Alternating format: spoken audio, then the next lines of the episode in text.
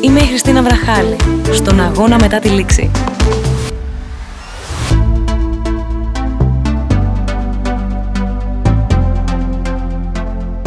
Γεια σας. Ο αγώνας μόλις τελείωσε και είμαι περίεργη να δω τι γίνεται μετά από τη λήξη αυτού του συγκεκριμένου αγώνα γιατί ο συμπέκτης μου είναι ένας τύπος ο οποίος συχαίνεται τους προλόγους. Την τελευταία φορά που μπήκα στη διαδικασία να κάνω ένα πρόλογο για να τον παρουσιάσω, ο Νέρ μάλιστα, παρακολουθώντας τις εκφράσεις του στο βίντεο wall της εκπομπής, μετάνιωσα την ώρα για τη στιγμή. Θα μπω κατευθείαν στο ψητό. Συμπέκτης μου για σήμερα είναι ο Μάκης Παπασημακόπουλος. Χαίρετε, χαίρετε. Thank you very much για τον μη πρόλογο. ε, δεν το ρίσκαρα αυτή τη φορά. Ε, εγώ την προηγούμενη φορά δεν, κατα... δεν ξέχασα καν ότι με έπαιρνε φαινόμουνα στην οθόνη. Οπότε δεν, δεν νόμιζα ότι απλά δεν φαίνονταν το πρόσωπό μου. Οπότε η αντιδράση μου ήταν.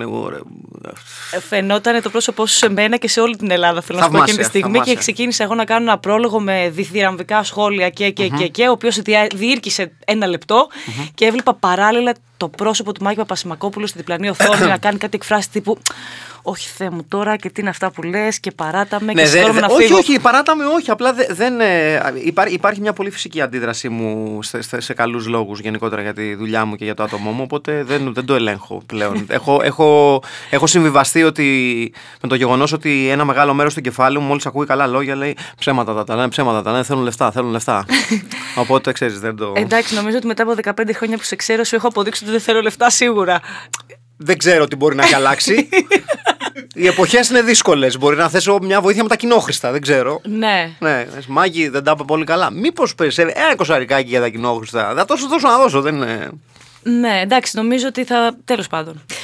Αφού αναφέρεσαι σε αυτό και στη δύσκολη κατάσταση, πώς τη βιώνεις εσύ όλη αυτή τη φάση της καραντίνας; Ε, ε, όσο πάει και πιο δύσκολα, ξέρεις, είναι στην αρχή φαινόταν κάτι καινούριο, όσο και αν ήταν δύσκολο και πρωτόγνωρο και τρομακτικό. Είχε μια πρωτοτυπία, είχε μια, κάτι καινούριο στη ζωή μας. Οπότε άρχισες να παίζεις και στο παιχνίδι του. Τι κάνετε ενώ είστε στο σπίτι, γυμναστείτε, διαβάστε βιβλία, κάντε αυτό, μαγειρέψτε, φτιάξτε banana bread. Οτιδήποτε ξέρω, φτιάχνανε που εγώ φυσικά δεν έφτιαξα banana bread γιατί δεν έχω ιδέα. Ναι, και ούτε είχα διάθεση να μπω στη διαδικασία. Δεν μου αρέσει και το banana bread. Ναι, παρόλα αυτά, όλα αυτά που μου περιγράφεις τα έκανες και πριν την καραντίνα. Ναι, κοίταξε, απλά υπήρχε το, το added bonus ότι πλέον ξέρεις, έβλεπες πολύ κόσμο να τα κάνει, ξέρεις, είχες μια πολύ πιο ε, διαδεδομένη, μάλλον μια πιο διευρυμένη εικόνα του κόσμου στα σπίτια του να κάνει πράγματα και να έχει την ανάγκη να συνδεθεί με άλλο κόσμο που είναι στα σπίτια του. Είχε μια πρωτοτυπία όλη αυτή η κατάσταση. Νομίζω ότι πλέον μετά από ένα χρόνο σχεδόν πανδημίας υπάρχει μια πάρα πολύ λογική και εύλογη κούραση. Κυρίως γιατί στην Ελλάδα θέλοντας να πρωτοτυπήσουμε, βιώνουμε την πανδημία με ένα πολύ δικό μας ελληνικό τρόπο. Του στείλω ότι είναι και δεν είναι, είναι αλλά δεν είναι, είναι αλλά μπορεί να μην είναι, είναι επειδή μας θέλουν μέσα στα σπίτια μας για να μας κλέψουν το DNA, δεν ξέρω. Οπότε υπάρχει μια πάρα πολύ εύλογη κούραση. Υπάρχει μια κούραση η οποία συνδέεται με το γεγονός ότι η πραγματικότητά μας σε ένα πολύ μεγάλο βαθμό έχει μείνει ίδια στα άσχημά της και σε αυτά που μας κουράζουν. Δηλαδή, πηγαίνουμε κανονικά στη δουλειά, τρώμε κανονικά το ποτηλιάρισμα. Έχουμε όλα, όλα τα άσχημα της ημέρας και της ζωής μας. Και είναι σαν να έχουν αφαιρεθεί όλα τα καλά. Όλα τα καλά. Οπότε ξέρεις, αυτό το αργά ή γρήγορα θα σε κουράσει. Δηλαδή, πόσο ψωμί να φτιάξεις, πόση γυμναστική να κάνεις, όχι πολύ. ε, και όλα αυτά. Οπότε είναι δύσκολο. Το εμβόλιο τι λες, γιατρέ μου, να το κάνουμε το εμβόλιο, λες; Εντάξει, μωρέ, νομίζω ότι. Είναι να ρωτήσω το Στεφανίδη, το Στέφανο. Ε, κοίταξε. Εγώ πλέον, ναι, αν κάποιος ή κάποια δεν το θέλει γιατί έχει επιστημονικά, ε, επιστημονικά βασισμένους φόβους, το ακούω. Εγώ προσωπικά θέλω προφανώς οι γονείς μου να κάνουν το εμβόλιο και το κάνουν αυτή την περίοδο, γιατί είναι και μεγάλη ηλικία. Και όταν έρθει η ώρα μου, φυσικά και θα το κάνω και δεν θα το κάνω και πολύ μεγάλο θέμα. Δηλαδή, ξέρεις. Αυτός ο χαρακτήρας προέκυψε λόγω της κατάστασης αυτής ή είχε προκύψει από πριν; Κάτσε, ο Στεφανίδης ήταν ο, ο αντιβολιαστής, έτσι, ναι. αν θυμάμαι καλά. Ναι, γιατί κάναμε και ένα δεύτερο για τις μάσκες. Ε, ο Στέφανος Στεφανίδης ήταν ε, μια ιδέα από τις πολλές που είχαμε βρει με τον εγώ και ο Διομήδης ο Πιτουράς για το Στέφανο. Και ήταν κυρίως μια ανάγκη μου να πιάσω τη χρειά της φωνής που έχουν πάρα πολλοί γιατροί εκεί έξω. Αυτό το... Καλησπέρα. Αυτό, αυτό το, το... Με τα διπλώματα από πίσω. Ναι, ναι, ναι, ναι, ναι, που είναι, αυτή η φωνή είναι κλασική ιατρική γιατί ε, οι περισσότεροι γιατροί λόγω πόστου λόγω εξουσίας κατά τα ψέματα γιατί όταν Ναι. ορίζεις την τύχη της υγείας των πελατών σου προφανώς έχεις μια θέλοντας και μία ανεβαίνεις Βέβαια, λίγο, νιώθεις εννοείται. λίγο πιο Γιατί πάνω από καταλαβαίνεις αυτούς. ότι ο άλλος εκείνη τη στιγμή σε έχει ανάγκη. Μπράβο. Επομένως, βγήκε πολύ φυσικά, έχοντας εμπειρία από πάρα πολλούς γιατρούς μέσα στα χρόνια. αυτό το. Καλησπέρα, δεν πώς είστε; το οποίο γενικά μου αρέσει σαν χρειά φωνή, αυτό το, το, το, πάρα πολύ σοβαρό και. Ε, θα ήθελα να σας πω τι έχετε, αλλά πρώτα πρέπει να σας τονίσω πόσο γαμάτος είμαι. το οποίο είναι. Ξέρεις, αυτό είναι το αγαπημένο μου. Ε, και σαν φωνή. Είναι από τι αγαπημένες μου χρειές σε φωνή. Το, ε, έχω να σας πω σημαντικά πράγματα με πρώτο και καλύτερο το πόσο γαμάτος Το πόσο τέλειος ναι, είναι. ναι, ναι, ναι. Βέβαια, εσύ ξέρω ότι είσαι και ένας άνθρωπος ο οποίος ψάχνει και εκτός από τον τρόπο τον ιατρικό και να λύσει τα θέματα του, είσαι και ένας άνθρωπος ο οποίος ρε παιδί μου γυμνάζεσαι, κάνεις τους. Ε, τι, όχι; Ναι, ναι, όχι, ναι, αλήθεια. Έλα, όλα τα χρόνια της ζωής σου θυμάμαι. Δηλαδή, όσα, χρό- όσα χρόνια σε ξέρω, θυμάμαι ότι. Κάτι είχες κάνω. μπει σε- ναι, ότι κάτι κάνεις. Κάτι κάνω, ναι, ναι, ναι. Τι κάνεις και τίποτα γιόγκες και διαλογισμούς και τα λοιπά; Είχα δοκιμάσει ένα φεγγάρι να κάνω πιλάτες γιατί είχε μαγκώσει ο σβέρκος μου. ναι, είχε, ήταν ένα από αυτά τα πράγματα τα οποία επειδή έχω πάρα πολύ κακή στάση σώματος και τόσα χρόνια στον υπολογιστή. Ε, Όπως όλοι μας που εργαζόμαστε υπολογιστή, διαλύεις το σβέρκος και, το, και την πλάτη σου και τα χέρια σου και τους ώμους και αυτά. Σε κάποια φάση το σώμα μου αποφάσισε να κάνει, λοιπόν, αφού ούτως ή άλλως τα μαγκώνεις όλα αυτά σε ένα σημείο, να τα μαγκώσω μία και καλή. Πώς φάνηκε. και ε, είχα γύρει λίγο, είχα μείνει λίγο έτσι και λέω κάτι πρέπει να κάνω και πήγα σε μία κυρία που έκανε πιλάτες και σε αυτά τα reformer, τα- το τραπέζι του προκρούστη. Αυτό είναι τέλεια Αυτό είναι πάρα, γυμναστική, πάρα είναι πολύ ωραίο. φανταστική. Και με ίσιοσε. Ε, γιόγκα έχω κάνει κατά διαστήματα, κυρίως στο κομμάτι που είναι πιο πολύ που ε, άπτεται του stretching και αυτά. Γιατί με βοήθησε πάρα πολύ με προβλήματα που έχω στα γόνατά μου και στους τραγάλους μου και αυτά. Αλλά σίγουρα σε οτιδήποτε έχει να κάνει με το, με το wellness κομμάτι του fitness, το, γιατί είναι Ναι. συγκοινωντα δοχεία, υπάρχει περιθώριο και για πολύ μεγάλη μπουρδολογία. Δηλαδή, αν παρα, με παραπέμπει στη- στο χαρακτήρα που κάναμε το wellness coach, Η Ιωσήφ Ταλαγάνη Ρόμπινσον. Δηλαδή, ναι, πώς αυτός ήταν. βρέθηκε αυτό το όνομα. Ήθελα, ήθελα, πάρα, πολύ, ήθελα πάρα πολύ να, να είναι ελληνικό με ξένο. Ιωσήφ Ταλαγάνη το ταλαγάνι μου αρέσει από τα τα τυρί. Δηλαδή δεν μπορώ. Ε, δηλαδή και, και έχω μια σύνδεση με τα τυριά και τον Στέφανο γενικότερα τους χαρακτήρες. Αλλά το συγκεκριμένο είναι βασισμένο σε δύο συγκεκριμένα άτομα τα οποία έχω γνωρίσει στη ζωή μου, τα οποία προφανώς δεν θα αναφέρω. Τα οποία τα είχα βρει ξεκαρδιστικά γιατί δεν είχαν τίποτα να πούνε πέρα από μπουρδες. Με ζαμπόν στη μούρη για να Ναι, γίνουν καλύτεροι. Θυμάμαι μάλιστα ο ένας, και πάλι δεν θα αναφέρω πού τον γνώρισα. Τον γνώρισα κατά τη διάρκεια μιας περίοδου που γυμναζόμουν κάπου. Και ήταν ένας πάρα πολύ φιλικός τύπος, ο οποίος μου λέει ε, Γεια σου Μάκη και αυτά, και πώς πώς πας και εδώ με το πρόγραμμα. Λέω μια χαρά, cool. Ε, μου λέει: Θες καμιά βοήθεια, λέω Όχι, γιατί ξέρω, δεν, θα το πω, δεν σε ξέρω και έρχεσαι μετά από 6 μήνες να μου πεις αν θέλω βοήθεια. Και μου κάνει: Κοίταξε να δεις, Μάκη. Εγώ ασχολούμαι πάρα πολύ και με το live coaching. Λέω: Α, μου λέει και ξέρεις, πέρα από τη γυμναστική, το σημαντικό είναι να μπορούμε να ε, χρησιμοποιούμε και τον εγκέφαλό μας για να ξεκλειδώσουμε τις δυνατότητες που δεν ξέρουμε ότι έχουμε. Του λέω να σου πω κάτι, λέω δεν, ε, να σκαλά, δεν θέλω. Μου κάνει, κλείνεις μια πόρτα. Του λέω κλείνω μια πόρτα και θα είσαι εσύ από πίσω, οπότε μια χαρά του λέω. Δεν, ε, Για την κλείσω και στο πρόσωπο Ναι, ναι, σου, οπότε- έτσι. Έτσι. Α το διάλογο για από το γάμο. Και ε, χρόνια αργότερα γνώρισα ε, και μία ε, κυρία που μιλάγαμε για γιόγκα και αυτά και μέχρι ένα σημείο ήμουν σε φάση ναι, ναι, για πείτε μου και αυτά με ενδιαφέρει πολύ. Και μετά άρχισε και μου έλεγε και ο, ο ήλιος που ε, έχουμε μέσα μας και που ανατέλει και που αυτό και τι μου είχε πει να δεις ε, ε, δεν πρέπει η αρνητική ενέργεια που βάζουμε μέσα μας να, να μαυρίζει τον ήλιο μας. Και θυμ- θυμάμαι πάρα πολύ ευγενικά, λέω τι λέτε, τι- τι- δεν καταλαβαίνω τι λέτε, ποιον ήλιο και όσοι με ξέρουν ξέρουν ότι δεν είμαι και ο πιο αισιόδοξος άνθρωπος του κόσμου οπότε ξέρεις, λέω ποιον ήλιο, τι λέτε, δεν, δεν, δεν εδώ τίποτα. Μαύρα, Χωματερή, μόνο μαύρα δεν έχω δηλαδή. κάτι, δεν έχω κάτι που φωτίζει κάποιος ήλιος. Κάνα σφακό, άμα με ανοίξουν καμιά μέρα και δουν, ας πούμε, αυτό είναι το φως θα μπει. Ίσως αυτοί οι άνθρωποι βρέθηκαν μπροστά σου έτσι για να φτιάξεις αυτό το ρόλο. Ο οποίος εντάξει, εγώ όταν τον βλέπω τρελαίνομαι, ειδικά που κάνεις αυτό το stretching κολοτούμπα και ζαμπόν πάνω. ναι, ναι, ναι, ναι. ναι. ναι. ότι το λίπος θα το βάλεις στο πρόσωπο και θα κάνει. ε, πο- ναι, εντάξει. και αυτά όλα ε- έχουν στηριχτεί σε πράγματα που έχω διαβάσει για, ξέρεις, για μάσκες προσώπου και τέτοια και ε, αυτά τα περίφημα φτιάξτε τη σπιτική σας ε, μάσκα προσώπου και τέτοια. Και λέω οκ, αφού έχουμε μπει σε τέτοιο, σε Εσύ τέτοιο τέτοιες βασίλειο μάσκες Μπούρδας. έχεις και έτσι διατηρήσεις αυτή τη φόρμα. Ναι, έτσι, ναι, στο ναι. πρόσωπο, Απλά δηλαδή. ξέρεις, σκέφτηκα ότι αφού έχουμε μπει σε τέτοιο βασίλειο Μπούρδας, ας το ανοίξουμε, ρε παιδί μου. Σαν μπον, μορταδέλα στη μάπα. Α το να στο διάλογο. Μορταδέλα. Και μετά φάτο σε σάντουιτς, δεν έχω θέμα. Λοιπόν, ωραία οι διαλογισμοί και όλα αυτά που συζητάμε και το wellness και το fitness και τα yoga και τα Αλίμονο. κτλ. Εγώ όμως είμαι φαν του πιο hardcore αθλητισμού, ποδόσφαιρο, Πολύ λαϊκό καλά κάνεις. άθλημα. Ναι, ναι. Ε, εντάξει, και εσένα σ' αρέσει το ποδόσφαιρο. Πάρα το πολύ, ξέρω. πάρα πολύ, ναι. Είσαι, και νομίζω ότι οι γνώσεις στο ποδόσφαιρο, εντάξει, όχι ξεπερνούν όλους τους αθλητικογράφους μαζί συνολικά. Εντάξει, δεν, συνολικά. ξε- δεν, ξε- δεν θα το πήγαινα εκεί, αλλά ε, παρακολουθώ πολύ ποδόσφαιρο, ναι. Λεί- Λείπουνε παράγοντες πάντως σαν και εσένα στο ποδόσφαιρο, έτσι. ε, ε, κοίταξε, το, ο, α, μιλάμε για το χαρακτήρα του Προέδρου Ναι, αυτού. ναι, ναι, του Προέδρου. Κοίταξε, το, ο- αυτό το είχε ξεκινήσει όταν έκανα τα σκετσάκια στο τέλος του Total Football μαζί με τον Μάκη το Ριγάτο. Γεια σου ρε Μάκαρε.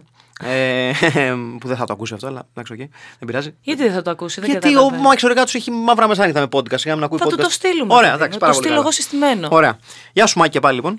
και ήτανε, ή- ήθελα πάρα πολύ να φτιάξω ένα παράγοντα ο οποίος να έχει την φωνή του Γεωργίου Παπαδόπουλου, το δικτάτορα, γιατί θεωρώ ότι ο, ο Γιώργος Παπαδόπουλος πέρα από τον πολύ, πολύ αληθινό, ε, το, πιο, το πολύ αληθινό κομμάτι του, της πραγματικής κακίας ως φιγούρα στην ελληνική ιστορία, ήταν και από τις φιγούρες, ρε παιδί μου, που έχει χαρακτηριστικά super villain από κόμικ. Είναι αυτή η φάτσα η οποία είναι σχεδόν καρτουνίστικη, είναι αυτή η φωνή η οποία είναι βγαλμένη από καρτούν αυτό το λοιπόν. Δεν είναι δυνατόν οι Έλληνες να πιστεύουν στον κομμουνισμό, αυτό το πράγμα. το οποίο ε- είναι, ε, έχει σχεδόν καρτουνίστικα πράγματα. Είναι σχεδόν κόκκινο κρανίο στο Captain America. Είναι τέ- τέτοια, τέτοιο, τέτοια υπερπαραγωγή. Και ξεκίνησα να δουλεύω πάνω σε αυτό το χαρακτήρα, σε αυτό, σε αυτό τον ε, παράγοντα και μ' άρεσε τόσο πολύ που τον έχω μεταφέρει σε διάφορα πράγματα που κάνω. Και είναι από τους πιο εύκολους χαρακτήρες που κάνω, γιατί είναι από τις πιο εύκολες φωνές. Δηλαδή δεν χρειάζεται καν να σκεφτώ τη φωνή. Είναι... Παρακολουθείς πόσο πήγαινες και γήπεδο; Πήγαινες γήπεδο. Ναι, ναι, στην- πήγαινα. Στην ΑΕΚ, ε; Πήγαινα ΑΕΚ, πήγαινα σκεπαστή, πήγαινα 21, πήγαινα πέταλο, πήγαινα 19, πήγαινα ναι, σε διάφορες. Οπότε έχεις εικόνα. Ναι, ε, ναι. ε, εννοώ, στο μυαλό σου η φιγούρα ας πούμε, και ο χαρακτήρας του Χούλιγκαν που έχει πιάσει δουλειά σε ένα φυτόριο, ας πούμε. Ναι, ναι, ναι, ναι. προέκυψε και λίγο. προ- Όχι προέκυψε, δηλαδή ήταν σαν έβλεπα μπροστά μου πραγματικά. Ξέρω αρκετά παιδιά τα οποία ήταν οργανωμένοι παλιά και μεγάλωσαν και δεν είναι πλέον οργανωμένοι και έχουν αλλάξει πολύ το χαρακτήρα τους, αλλά μένει μέσα τους έτσι μια, ένα μικρόβιο καφρίλας. Οπότε δεν ήταν πάρα πολύ δύσκολο, να σου πω την αλήθεια μου. Ξέρω και ένα πολύ καλό μου φίλο, ο οποίος ήταν ε, στους οργανωμένους παλιά και προσπαθεί πλέον να, ε, να αποστασιοποιείται από το παρελθόν του, αλλά όταν βλέπουμε μπάλα, ξέρεις, του ξεκλειδώνει κάτι μέσα του. Δώσ' το, ε, αυτό, ξέρετε, δεν μπορώ να δώσω. αυτό και του ξεκλειδώνεται πολύ εύκολα. Ξέρεις, οι, οι χαρακτήρες αυτοί, ρε παιδί μου, ειδι- ειδικά οι, οι χουλιγκανόβοι, και το, το λέω με αρκετή αγάπη για πολλούς από αυτούς με τους οποίους έχω περάσει πολλά χρόνια στα γήπεδα μαζί, είναι αυτό το, το δεν κρατιέμαι, το «Για τι σου είπε, αυτό το πράγμα ρε παιδί μου, το λοιπόν, δεν γίνεται». Γιατί θέλει μια πολύ βασική ανάγνωση της πραγματικότητας για να θεωρείς το πιο σημαντικό πράγμα στη ζωή σου είναι η ομάδα. Οπότε λυπάμαι που το λέω για ένα μεγάλο μέρος που μπορεί να παρεξηγείται ας πούμε, από τέτοια λόγια, αλλά γενικότερα για να είναι το πιο σημαντικό πράγμα στη ζωή σου μια ομάδα ποδοσφαίρου, μια ομάδα μπάσκετ, θεωρώ δεδομένο ότι δεν στροφάρει σε υψηλές στροφές η μηχανή σου. Μήπως With πολλές all due φορές, respect. δημιου... Μήπως, ε, πολλές φορές δημιουργούμε έναν ε, άλλο κόσμο για να μπορούμε να αντέξουμε τον πραγματικό, δεν ξέρω. Μπορεί να συμβαίνει και αυτό. Ε, εντάξει, εγώ, δε- εγώ έχω διατυπώσει πολλές φορές την άποψή μου για το ορ- οργανωμένο οπαδικό κίνημα. Δεν έχω τις καλύτερες απόψεις περί αυτού, ειδικά το, αυτό το οποίο βλέπουμε στην Ελλάδα. Αναγνωρίζω ότι κάποιες εκφάνσεις του οπαδικού κινήματος έχουν κάνει πολύ ωραίες δράσεις και κινήσεις για, τη, για τις γειτονιές και την κοινωνία αναδιαστήματα. Αλλά ταυτόχρονα το μεγαλύτερο μέρος τους είναι μια έτσι μια συντεχνιακή μπουρδα ας πούμε που δεν την εκτιμώ ιδιαίτερα και δεν εκτιμώ και τους ανθρώπους που ορίζουν τις τύχες τους και την τύχη της μάλλον του, του κινήματος και πώς αυτό γίνεται ξέρεις, τρόπο να, τρόπος να εκμεταλλευτείς και να κάνεις ένα πολύ ωραίο brainwashing σε μικρότερες γενιές κτλ. κτλ. Οπότε δεν το το έχω σε πάρα πολύ μεγάλη εκτίμηση, αλλά ταυτόχρονα μου δίνει υλικό πάρα πολύ, γιατί ξέρεις, αντλώ η έμπνευση από πολύ παλιούς μου φίλους και γνωστούς. Μήπως θα ηρεμούσαν λίγο τα πράγματα σε περίπτωση που βάζαμε στο χορτάρι και στον αγωνιστικό χώρο του ποδοσφαίρου cheerleaders να αρχίσουν να χορεύουν μέσα και ηρεμούσε λίγο ε, το χουλιγκάνι ας πούμε και να πήγαινε έτσι με άλλη ψυχολογία μετά. Έχω να σου πω το περίεργο με, αυτή την, με αυτό το χαρακτήρα, μάλλον με τους δύο γυναικείους χαρακτήρες που έχω κάνει, με την, ε, την κυρία Καφούρου, την καθηγήτρια cheerleading και. Μα καθηγήτρια cheerleading, αλήθεια τώρα. Πώς το σκέφτηκες; Αυτό το σκέφτηκα εγώ. Ήταν, ήταν ε, ουσιαστικά θέμα επικαιρότητας γιατί ε, ήθελαν να βάλουν. Η κυρία Κεραμέο, νομίζω το είχε πει, ότι ήθελαν να βάλουν το cheerleading στα σχολεία. Οπότε μας φάνηκε πάρα πολύ αστείο αυτό το πράγμα. Δηλαδή, ήταν, ήταν, είναι αστείο, όχι, είναι γελίο. Εντάξει, μην, μην παίζουμε τις λέξεις. Είναι γελίο να ακούσω ότι α, αυτό το οποίο λείπει στην ελληνική Λείπει παιδεία. πραγματικά αυτό ναι, από είναι τα το ελληνικά cheerleading. σχολεία. Δηλαδή, πριν, πριν κάνουμε οτιδήποτε άλλο, να βάλουμε το cheerleading. Μου φάνηκε πάρα πολύ γελίο σαν, σαν ιδέα. Σε, ψ, συνεχίζω και πιστεύω ότι είναι γελίο και θεώρησα ότι μόνο ένας τέτοιος χαρακτήρας, ε, ο οποίος θεωρεί το cheerleading πάρα πολύ σοβαρή ιστορία, γιατί σε αντίθεσης με τη Στέφανη, την αστρολόγο, είναι πιο σκληρή γενικά, είναι πιο αυταρχική η Καφούρου από την Στέφανη. Η Στέφανη γενικότερα είναι μια πιο έτσι μαλακιά, πιο διασκεδαστική αυτό και είναι, αυτό είναι μια πιο πολύ τέτοια φωνή. Δηλαδή είναι μια πιο μαλακή, πιο δι... έχω μια καλύτερη διάθεση γιατί τα άστρα και μας βοηθάνε πάρα πολύ. Ενώ η Καφούρου είναι, είναι πολύ περισσότερο αυτό. Είναι πιο σκληρή η φωνή γιατί το cheerleading είναι πολύ σοβαρή ιστορία για να το αγνοούμε. Οπότε υπήρχε, υπήρχε αν και η περούκα ήταν πάνω κάτω ίδια, υπήρχε ένα disconnect ανάμεσα στις δύο γιατί η πρώτη ουσιαστικά είναι ένα μείγμα από αστρολόγους που έχω δει μέσα στα χρόνια ρε παιδί μου αυτό που είναι πάρα πολύ και τι κάνετε και θα σας μιλήσουμε για τα ζώδιά σας και την εγκύκλωση και αυτά. Έλα, Ενώ- Έχω γεννηθεί 9 Νοεμβρίου, δεν λέω τη χρονολογία, 10 και μισή το πρωί. Έλα, πες μου Δεν τώρα. έχω ιδέα. Τα, Δεν- τα άστρα πώς είναι, Δεν πώ ξέρω, τι δεν, λένε. ξέρω, δεν για έχω μένα; ιδέα από αστρολογία. Δεν έχω ιδέα.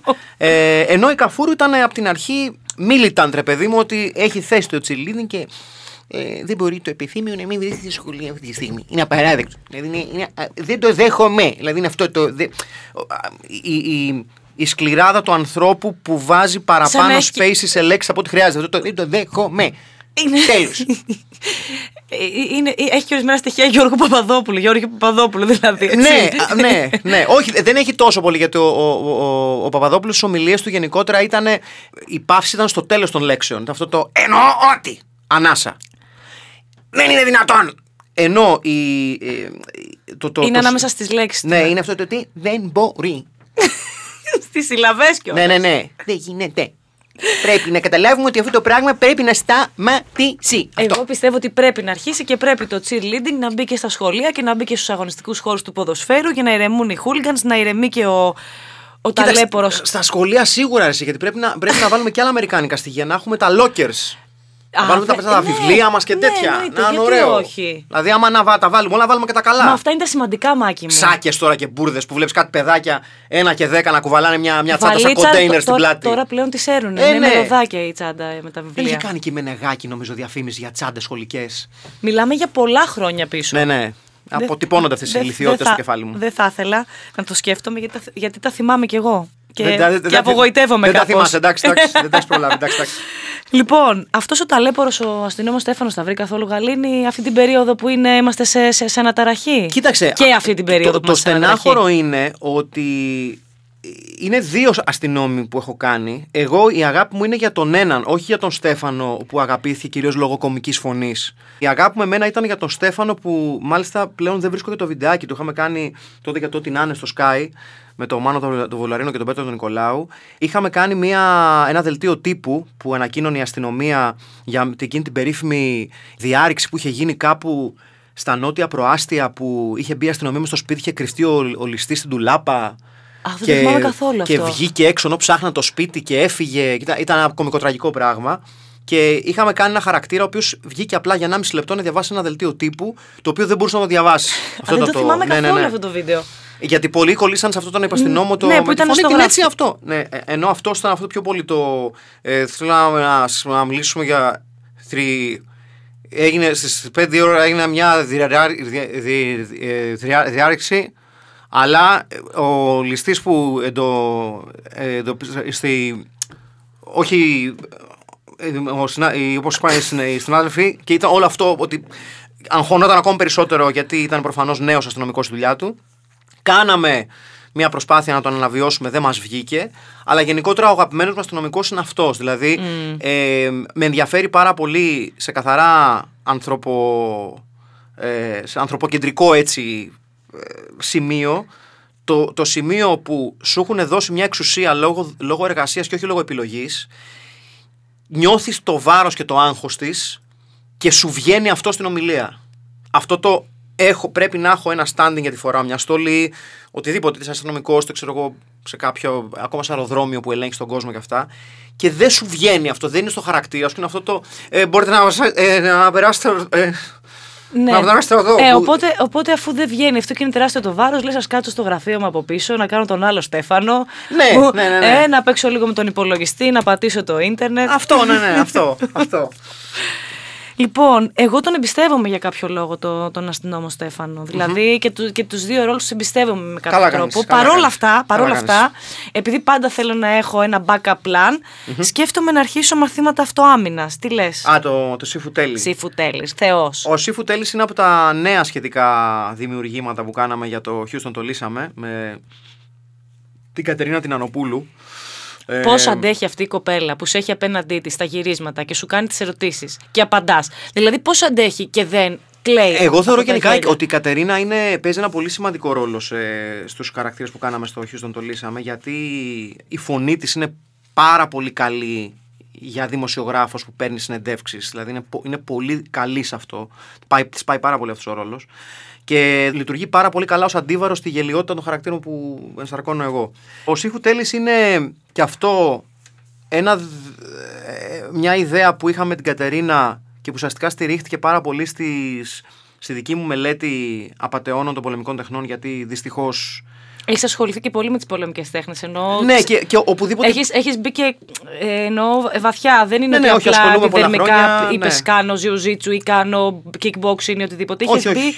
Και είχες... Ε, Εντάξει, με, με ενδιαφέρει και η λογοτεχνική μελέτη των πολεμικών τεχνών. Θεωρώ ότι έχει πάρα πολύ μεγάλο ενδιαφέρον. Επειδή όμως οι πολεμικές τέχνες έχουν μεγάλο ποσοστό ε, μυστηρίου και αποκρυφισμού, ε, κυρίως όσο, μιλά, ό- όσο αυτό έχει να κάνει με τις ασιατικές πολεμικές τέχνες και υπάρχει μια πολύ μεγάλη διαστρέβλωση της ρίζας των πολεμικών τεχνών λόγω του ότι εμείς ως εκπρόσωποι του δυτικού πολιτισμού έχουμε καταναλώσει τις πολεμικές τέχνες από μια κυρίως κινηματογραφική πλευρά και από εκεί ήταν η πρώτη επαφή μας με Σωστό. αυτές. Και άρα όχι η σωστή. Ε, Επομένως, υπάρχει μια διαστρεβλωμένη ιστορική αποτύπωση των νίντζα, των σαμουράι, του καράτε, του κουνφού και όλα αυτά καταλήγουν να είναι ένα μεγάλο melting pot το οποίο λέει ότι ας πούμε μπορείς ξέρω εγώ, με δύο δάχτυλα να χτυπήσεις ένα στο λαιμό και να πέσει κάτω ξερός. Ξέρεις, αυτό δυστυχώς έχει, έχει δημιουργήσει, ή μάλλον ευτυχώς για μένα, έχει δημιουργήσει μια πολύ μεγάλη σκηνή, πολύ μεγαλύτερη από ό,τι μπορεί να πιστεύει κάποιος στην εποχή του διαδικτύου, με απαταιώνες δασκάλους πολεμικών τεχνών που πουλάνε φούμαρα τύπου no punch knockouts, δύναμη τσι.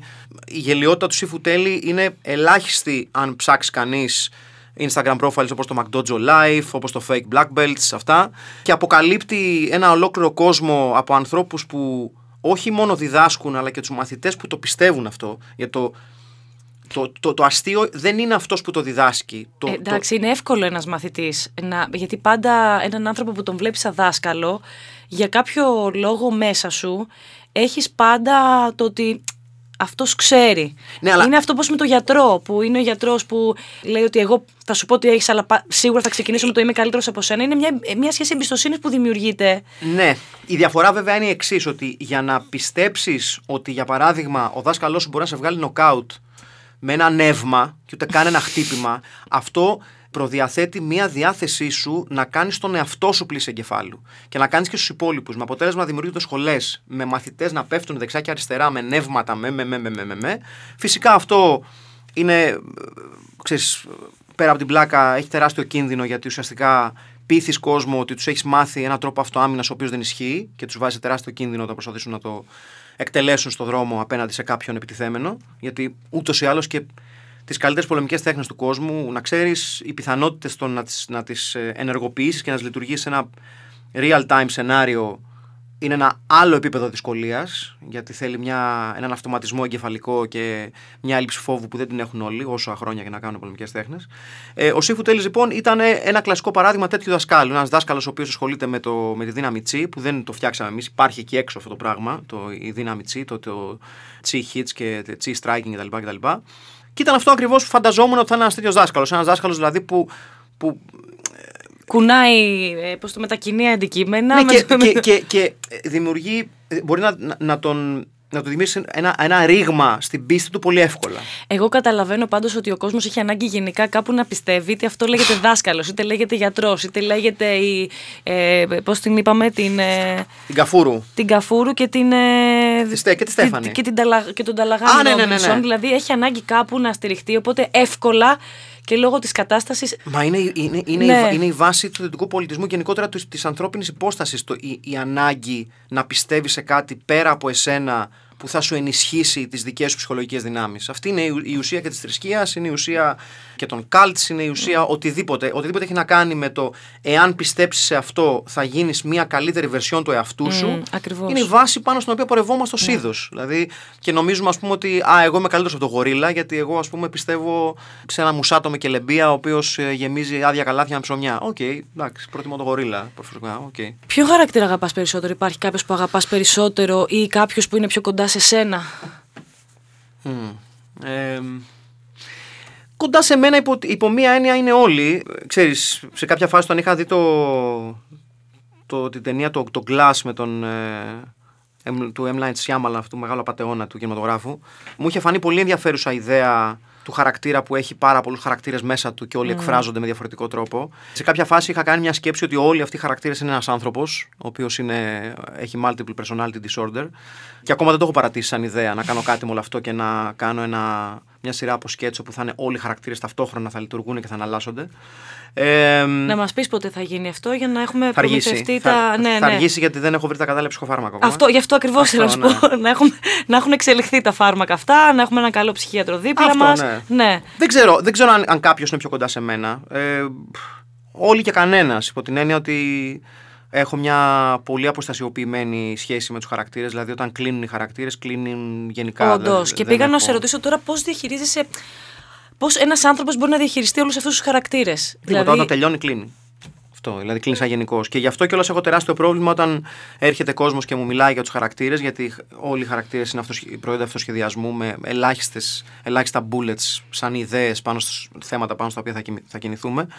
Εγώ πολλές φορές δεν θυμάμαι τι έχω πει. Μμ. Και έρχονται και μου λένε τις ατάκες, λες και είναι κάποιο κείμενο το οποίο έχω γράψει, το οποίο το δικαιολογώ. Δεν... Και η σχέση του κόσμου με τους χαρακτήρες είναι πολύ πιο στενή από ό,τι έχω εγώ με τους χαρακτήρες. Κοίταξε, αν είχες τόσο στενή σχέση με όλους τους χαρακτήρες, ε, όντως δεν θα υπήρχαν ψυχοφάρμακα τα οποία θα μπορούσαν να. Είναι, Ναι. είναι, πο- είναι, είναι, πο- είναι πολύ δύσκολο να έχεις τόσο Α, ί- στενή. Ίσως, ίσως, ναι, όχι, ψέματα. Έχω στην πολύ στενή σχέση με τον Μακ Πάπας. Αυτό ήθελα να πω. Εκεί, έτσι ήθελα να κλείσουμε κιόλας. Γιατί εγώ σε γνώρισα Μακ Πάπας. Ναι, ο περισσότερος κόσμος τότε, ναι. Ήταν ο πρώτο μου χαρακτήρα. Στο Sport FM. Ναι. Αυτό πώς είχε προκύψει; Ήταν, ο- ήταν και γενικά ο πρώτος χαρακτήρας Ο πρώτος χαρακτήρας που έκανα ποτέ. που Ναι. δημιούργησε ποτέ; Μμ. Είχα, είχα διάφορους χαρακτήρες στο σπίτι, στο παιχνίδι μου, ας πούμε, στα όταν ήμουν πιτσιρικάς. Ε, αλλά ο, ο Μακ Πάπας, όπως έχω πει και άλλες φορές, ήταν πολύ εύκολος γιατί ουσια- ου- ουσιαστικά ήταν ένας συνδυασμός. Η, η φωνή του είναι ένας συνδυασμός φωνών ενός ανδρόγυνου ε, Ελληνοαμερικάνων, δηλαδή Ελλήνων της Διασποράς, Ναι. που έμενε όταν μέναμε με την οικογένειά μου στον Άγιο Ελευθέριο, έμενε, έμενε απέναντί μας, έμενε στη, στο άλλο, στην άλλη άκρη του διαδρόμου. Α, ήταν. το- το- Τον Ναι. είχες, ε, δηλαδή τον είχες βιώσει σαν. Ναι, ναι, ναι. ε, Και ήταν αυτό το πράγμα το ότι γενικότερα η, η ελληνική προφορά των, Αμερικ... των Ελλήνων της, διασπο... της, ε, της, ε, ειδικά της Αμερικής έχει αυτό το nasality, αυτό το βγαίνει από τη μύτη, αυτό το τι κάνεις; Είναι αυτό, είναι πάρα πολύ έντονο αυτό. Δεν ξέρω, δεν ξέρω γιατί συμβαίνει αυτό, αλλά είναι γενικότερα ένα στοιχείο πολύ κοινό στους Έλληνες της διασποράς, ότι έχουν τα ελληνικά τους για κάποιο λόγο ανεβαίνουν σε τόνο και μπαίνουν μέσα στη μύτη. Είναι αυτό το. και με αγαπάμε πάρα πολύ την Ελλάδα και είναι αυτό το α που ανεβαίνει στο τέλος. Οπότε για μένα ήταν όταν ερχόντουσαν και με έβλεπαν και μου λέγανε Τι κάνεις, Τζέρα, τι κάνεις, για πες, τι, κα- πού, πού είναι, τι κάνει η μαμά σου, καλά είναι, τι γίνεται; και σιγά σιγά ενώθηκαν ο άντρας με τη γυναίκα, ο κύριος Παναγιώτης, κυρία Ελευθερία, αν θυμάμαι καλά. Δεν, ξε- ε, δεν ξέρω αν. Να είναι ζουν καλά πλέον, οι ναι, δεν άνθρωποι, ξέρω αν να είναι ζουν πλέον. μακάρι να ζουν γιατί. Ήμουν πολύ μικρός όταν τους έβλεπα. Ε, και ε, βγήκε πολύ φυσικά όταν σκεφτήκαμε την ιδέα με τον Γιάννη τον Τζαούση τότε. Ε, βγήκε πολύ φυσικά η φωνή του. Μπορώ να πω και πιο φυσικά από, ότι, βγη- όταν, από όσο βγήκε ο δεύτερος χαρακτήρας που είχα κάνει που ήταν ο Σλόμπαν τον Ουκατίνοβιτ. Αν και το, το blueprint για τη φωνή του Νουγκατίνοβιτς ήταν πολύ πιο εύκολο γιατί ήταν από, τους αγαπη, από τις αγαπημένες φωνές ever που ήταν ο Dragon Σάκοτα. Δηλαδή ήταν η, η, ο Σλόπαν του Νουγκατίνοβιτ. Άλλη, πρώτη φορά το ακούω αυτό. Ο, ο Σλόπαν του Νουγκατίνοβιτ ουσιαστικά είναι η φωνή του Dragon Σάκοτα. Αυτό το. Στο πρώτο ημίχρονο όλο το παιχνίδι είχε για μας πολύ πίεση στην άμυνα και παίζαμε ζώνη. Αλλά δεύτερο ημίχρονο ο Παναθηναϊκός έπαιξε πολύ καλύτερο παιχνίδι. Αυτό Είναι είναι. ολόιδια Ναι, η είναι φωνή. αυτή η Πρώτη φωνή, φορά ναι. το ακούω, δεν σε έχω ξανακούσει Ναι, να ναι. το κάνεις. Ο Σλόπαν του Νουγκατίνοβιτς ήταν αυτό. Αλλά ήταν ο συνδυασμός τους Dragon Σάκοτα και ταυτόχρονα των Ιουγκοσλάβων αθλητών. Γιατί μην ξεχνάμε ότι στην εποχή πριν ανοίξουν οι πόρτες και το ελληνικό πρωτάθλημα σε, σε μπάσκετ και ποδόσφαιρο υποδεχτεί σωρία ξένων αθλητών, η επαφή μας γενικότερα με το εξωτικό ήταν κυρίως αθλητές του Ιουγκοσλαβικού Έτσι, χώρου. Ναι, ναι. Αυτό βέβαια είχε το εξής θέμα. Έρχονταν πάρα πολλοί Ιουγκοσλάβοι, ήταν πολύ, πολύ εύκολη η μετάβασή τους εδώ. Ήταν σχετικά εύκολο να μάθουν πέντε πράγματα στα ελληνικά. Αλλά υπήρχε, η τρικλοποδιά ήταν στο εξής, ότι είναι διαφορετικό να μάθεις πέντε πράγματα και διαφορετικό μετά να πρέπει να κάνεις δηλώσεις και προτάσεις. Με αποτέλεσμα πολλοί Ιουγκοσλάβοι αθλητές να ξεκινάνε να πούνε πράγματα χωρίς να ξέρουν ακριβώς πώς να τα πούνε και να δημιουργείται ένα πράγμα το οποίο πήγαινε και δεν τελείωνε. Αυτό το.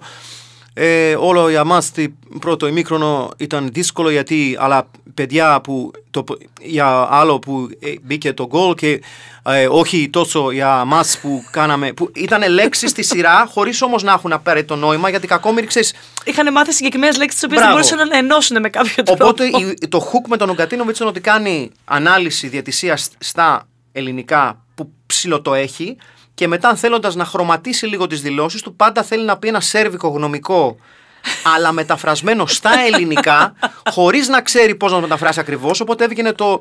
ε, Τι, του στείλει αυτό το. Γιατί όπως λένε στο πατρίδα μου, όταν ήλιος βγει και το βουνό είναι η σκιά που δείχνει το ήλιο και εσύ ανεβαίνει το πλαϊά αλλά γλιστράει, δεν μπορεί να κάνει το άνθρωπο όταν είναι με άλλο άνθρωπο. Α, ναι, όταν είναι με άλλο άνθρωπο. Και πάντα το hook ήταν ότι έλεγα στ- στα, στα παιδιά στο τέλος. Δεν ξέρω αν μεταφρά τα λέω καλά. Και μου λέγανε πάντα ναι, όχι, όχι, μεταφράζετε απο- απόλυτα. Ναι, πο- πολύ σωστά κύριε Νουγκατίνου, να είστε καλά. Οπότε είναι αυτό το concept. Αλλά ναι, φαντάζομαι ότι οι πιο εύκολοι χαρακτήρες που έχω πρόσβαση είναι αυτοί που τους έχω μέσα μου τον περισσότερο καιρό. Που ήταν ο Μακ Πάπας και ο Νουγκατίνοβιτ. σω ίσως θα έλεγα και ο Χατζηστεφάνογλου. Αν και το, με τον Χατζηστεφάνογλου έχω και ένα, ε, μια ε, πιο προβληματική σχέση γιατί ο Χατζηστεφάνογλου ουσιαστικά είναι μια αποτύπωση ε, ενός ε, ανθρωπότυπου ε, στ- ελληνικού που τον συχαίνομαι, αυτού του μισάνθρωπου, ρατσιστή, ομοφοβικού και μιας και μου δίνει τη ευκαιρία να πω σε όσους εκεί έξω νομίζουν ότι αυτά τα πράγματα τα λέω σοβαρά και ο Χατζηστεφάνογλου είναι ένας δικός τους τον κακό σας τον καιρό να σας πω και αποδεικνύεται για μια ακόμη φορά την βαθύδα αληθιότητά σας. Δεν σας, δεν σας χάλασε. Σίγουρα δεν είναι δικό σας και δεν θα γίνει και ποτέ οπότε μην γλύφεστε Δεν ε, ξέρω τι έχει συμβεί. Δεν, το- ο ρόλος αυτός. Ο Χατζηστεφάνογλου είναι ένας χαρακτήρας ο οποίος είναι ένας ε, ε, ακροδεξιός, ε, ρατσιστής, ομοφοβικός, old school Έλληνας που. Και είχαν ταυτίσει εσένα με, με αυτό. όχι, Δηλαδή, όχι τόσο που το έχει ταυτίσει, Α. όσο, όσο καλά τα λέει. Α, μάλιστα. Ε, Αποδεικνύοντας για μια ακόμη φορά ότι ένα μεγάλο μέρος. Ο καθένας όπως τον βολεύει, νομίζω τα Αυτό. σκέφτεται και τα παίρνει και τα δέχεται. Αυτό. Ξέρω ότι η χαρα- ο χαρακτήρας που είπες ότι ο Μακ Πάπα είναι ο πιο αγαπημένος και ο πιο κοντινός σου γιατί είναι και περισσότερο χρονικό διάστημα. Όμως θεωρώ ότι και αυτός ο Λόρδος Μύρονας, ο οποίος λόγω και της καταγωγής σου. Ναι, σωστά, ναι. ε- Είναι κάτι που σου βγήκε πολύ φυσικά, έχω την αίσθηση. Ναι, ήταν, ξέρεις, ήταν η, η φωνή του, του Λόρδου Μύρονα και παλαιότερα του. Κάπως αλλιώς τον είχαμε πει, Λόρδος Νίξ, που είχαμε πει στο Netflix, δεν θυμάμαι ακριβώς τώρα. Είναι το ίδιο. Είναι ένα, ένα συνδυασμός φωνών από αυτά τα οποία είδα μεγαλώνοντας, δηλαδή του Monty Python, χωρίς προφανώς να θέλω να συγκριθώ με του Monty Python για όνομα τη Παναγία. Αλλά αυτός, αυτή η φωνή των χαρακτήρων υψηλής κοινωνίας των Monty Python, που ήταν, είναι- ήταν πολύ χαρακτηριστικός ο, ο, ο τόνος. Τι θα έλεγε αυτός ο Λόρδος τώρα με τη συνέντευξη της Μέγαν και του Χάρη; Ε, ε, φαντάζομαι ότι θα, έβρι- θα προσπαθούσε να βρει τρόπο να επικοινωνήσει μαζί τους και θα του κλείνω το τηλέφωνο ή θα τον αφήνω να επικοινωνήσει καν, ρε παιδί μου. Ξέρεις, είναι λίγο. Έχω, έχω γνωρίσει τέτοιους ανθρώπους όταν σπούδαζα στην Αγγλία, δηλαδή άτομα τα οποία είναι ενός σχετικά υψηλού standing, θα θέλαν να ήταν και πιο ψηλό. Αλλά δεν το καταφέρουν ποτέ. Και είναι λίγο ε, ψεύτες, δηλαδή ε, έχω φάει ας πούμε με την τάδε και μου είπε ότι αυτό μου το είχε πει πριν γίνει και εκείνο και τ' άλλο και ξέρεις εγώ έχω, είχα μάλιστα ένα παιδί στο πανεπιστήμιο θυμάμαι και μου είχε πει... Ε, πώς Ε, μου πες το- το μου στα- πες το Ναι, μου ναι, με την πώς μου το προφορά είχε αυτή πει, τη να δεις, μαγική μου είχε που πει ότι, πεθαίνω. Εμ, uh, when I was vacationing with Charles, και του λέω ποιον Charles, μου λέει, bro, Prince Charles, obviously. well, well, we were vacationing with him back in you know, the late 90s, and no, you weren't.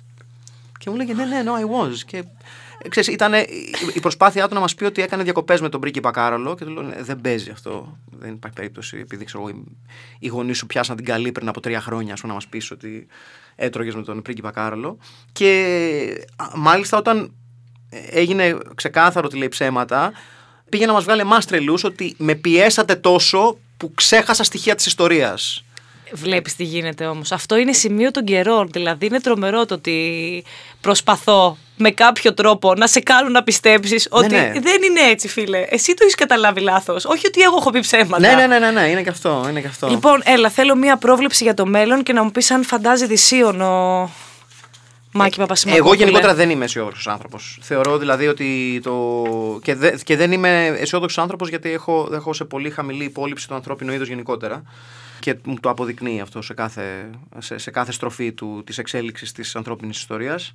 Θεωρώ ότι έχουμε μπει σε μια σχετικά τελική ευθεία της ζωής όπως την ξέρουμε τώρα. Θεωρώ ότι είμαστε πάρα πολύ κοντά, δηλαδή όχι παραπάνω από τρεις με τέσσερις δεκαετίες μακριά από το να ζήσουμε που δεν θα ζούμε. Εγώ προσωπικά δεν θα ζω.